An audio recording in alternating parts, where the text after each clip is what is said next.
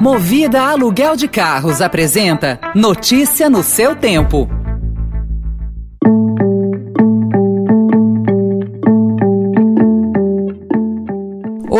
Bem-vindo, bem-vinda. Começa agora mais uma edição do Notícia no seu tempo, podcast produzido pela equipe de jornalismo do Estadão, para você ouvir em poucos minutos as principais informações do jornal. Entre os destaques de hoje, alta da Selic e risco de calote fazem disparar os juros ao consumidor. BNDES repassa 7 bilhões de reais para obras do metrô em São Paulo em novo modelo e ex-líder do governo direciona a verba para a obra já licitada. Esses são alguns dos assuntos que você confere nesta terça-feira, 28 de dezembro de 2021.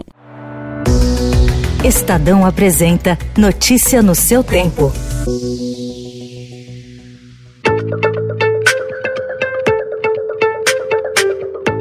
A alta da taxa básica de juros, hoje em 9,25% ao ano, e o maior risco de calote por causa da estagnação da economia, fizeram os juros ao consumidor, que já eram exorbitantes, dispararem em 2021. Entre janeiro e novembro, as taxas médias cobradas nos crediários do comércio passaram de 72,7% para 80% ao ano. Os juros do cheque especial, por sua vez, foram de 127,7% para 140,3%. E os do cartão de crédito, de 257,1% para 340,8%, segundo o levantamento da Associação Nacional de Finanças, Administração e Contabilidade do crédito do consumidor para o oferecido pelo Banco Nacional de Desenvolvimento Econômico e Social. O BNDES concedeu um empréstimo de 7 bilhões de reais para a linha 6 laranja do metrô de São Paulo, construída e operada por uma parceria público-privada com o governo do estado. O valor responde por 41% dos 17 bilhões de reais de investimentos na obra, iniciada em 2015, paralisada no ano seguinte e retomada em outubro de 2020. O empréstimo à concessionária tem como principais inovações as garantias com base no próprio projeto, em vez dos ativos das empresas.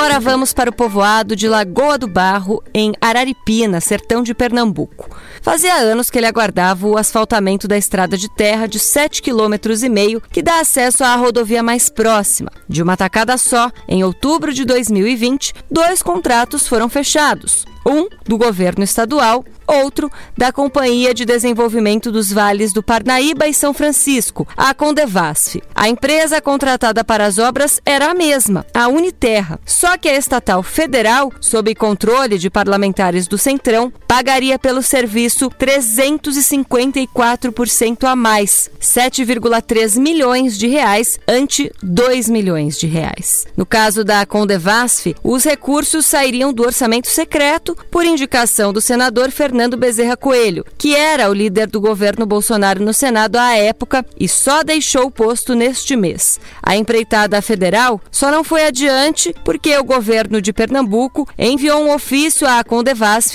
deixando claro que a estrada é estadual e já havia um contrato vigente, ou seja, não havia motivo para licitar a mesma obra duas vezes.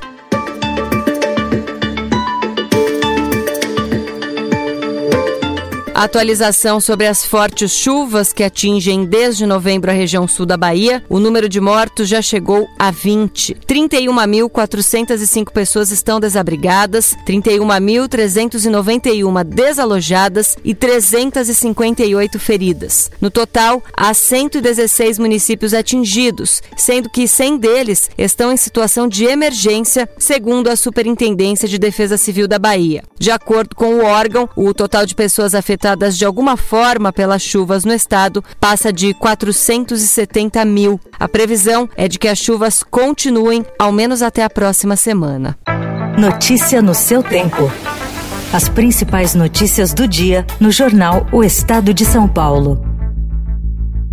E em 20 segundos, Ministério da Saúde diz que vacinação de crianças começa em janeiro e Litoral Paulista tem um verão das inovações. O podcast Estadão Expresso na Perifa debate a realidade dos territórios periféricos, dos direitos humanos ao acesso às cidades, passando por representatividade, protagonismo e inclusão. No Expresso na Perifa, a quebrada vive e conta a própria história. Ouça na edição que será publicada hoje, aqui nesse canal do Notícia no seu Tempo.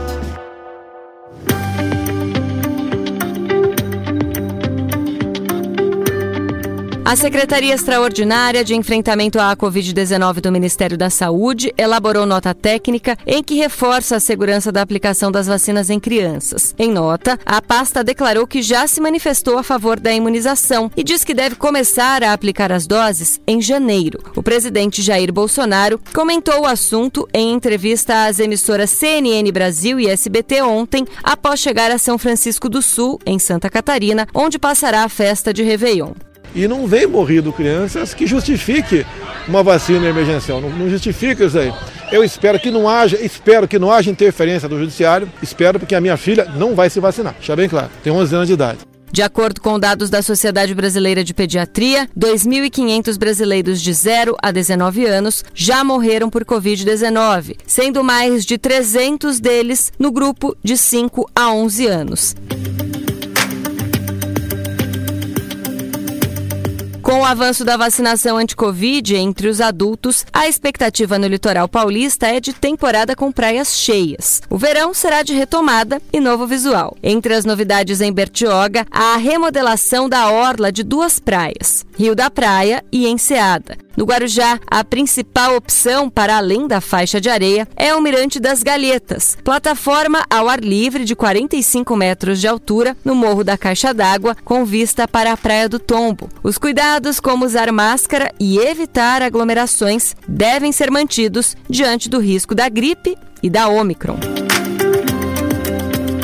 Por falar na variante do coronavírus, seu avanço no hemisfério norte levou diversos países a bater recorde de contágios de Covid no feriado de Natal e mobilizou governos de Estados Unidos, Alemanha, França, Itália e Grécia a planejar novas medidas contra a nova cepa do vírus. Em paralelo, o cancelamento de voos provocado pelo contágio de equipes de comissários, pilotos e pessoal de apoio em aeroportos ainda afeta o transporte aéreo nesses países países, com mais de 2.600 viagens suspensas só ontem, mil delas nos Estados Unidos. Notícia no seu tempo.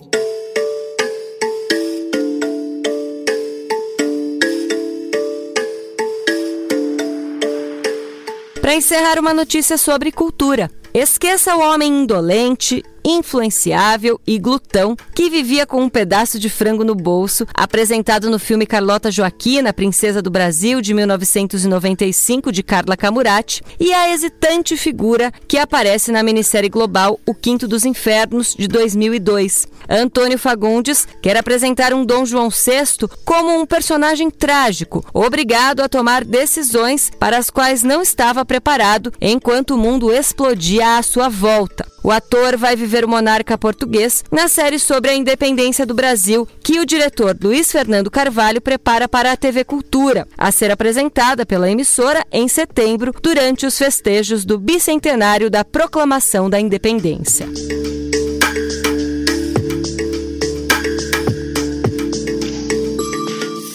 Essa foi mais uma edição do Notícia no seu tempo. A apresentação e o roteiro são meus, Adriana Simino, a produção e a finalização da Mônica Herculano. O editor de núcleo de áudio é Emanuel Bonfim. Muito obrigada pela sua companhia e até amanhã.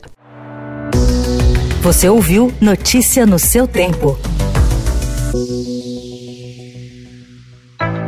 Notícia no seu tempo. Oferecimento Movida Aluguel de Carros. A vida é para ser movida. Saiba mais em www.movida.com.br.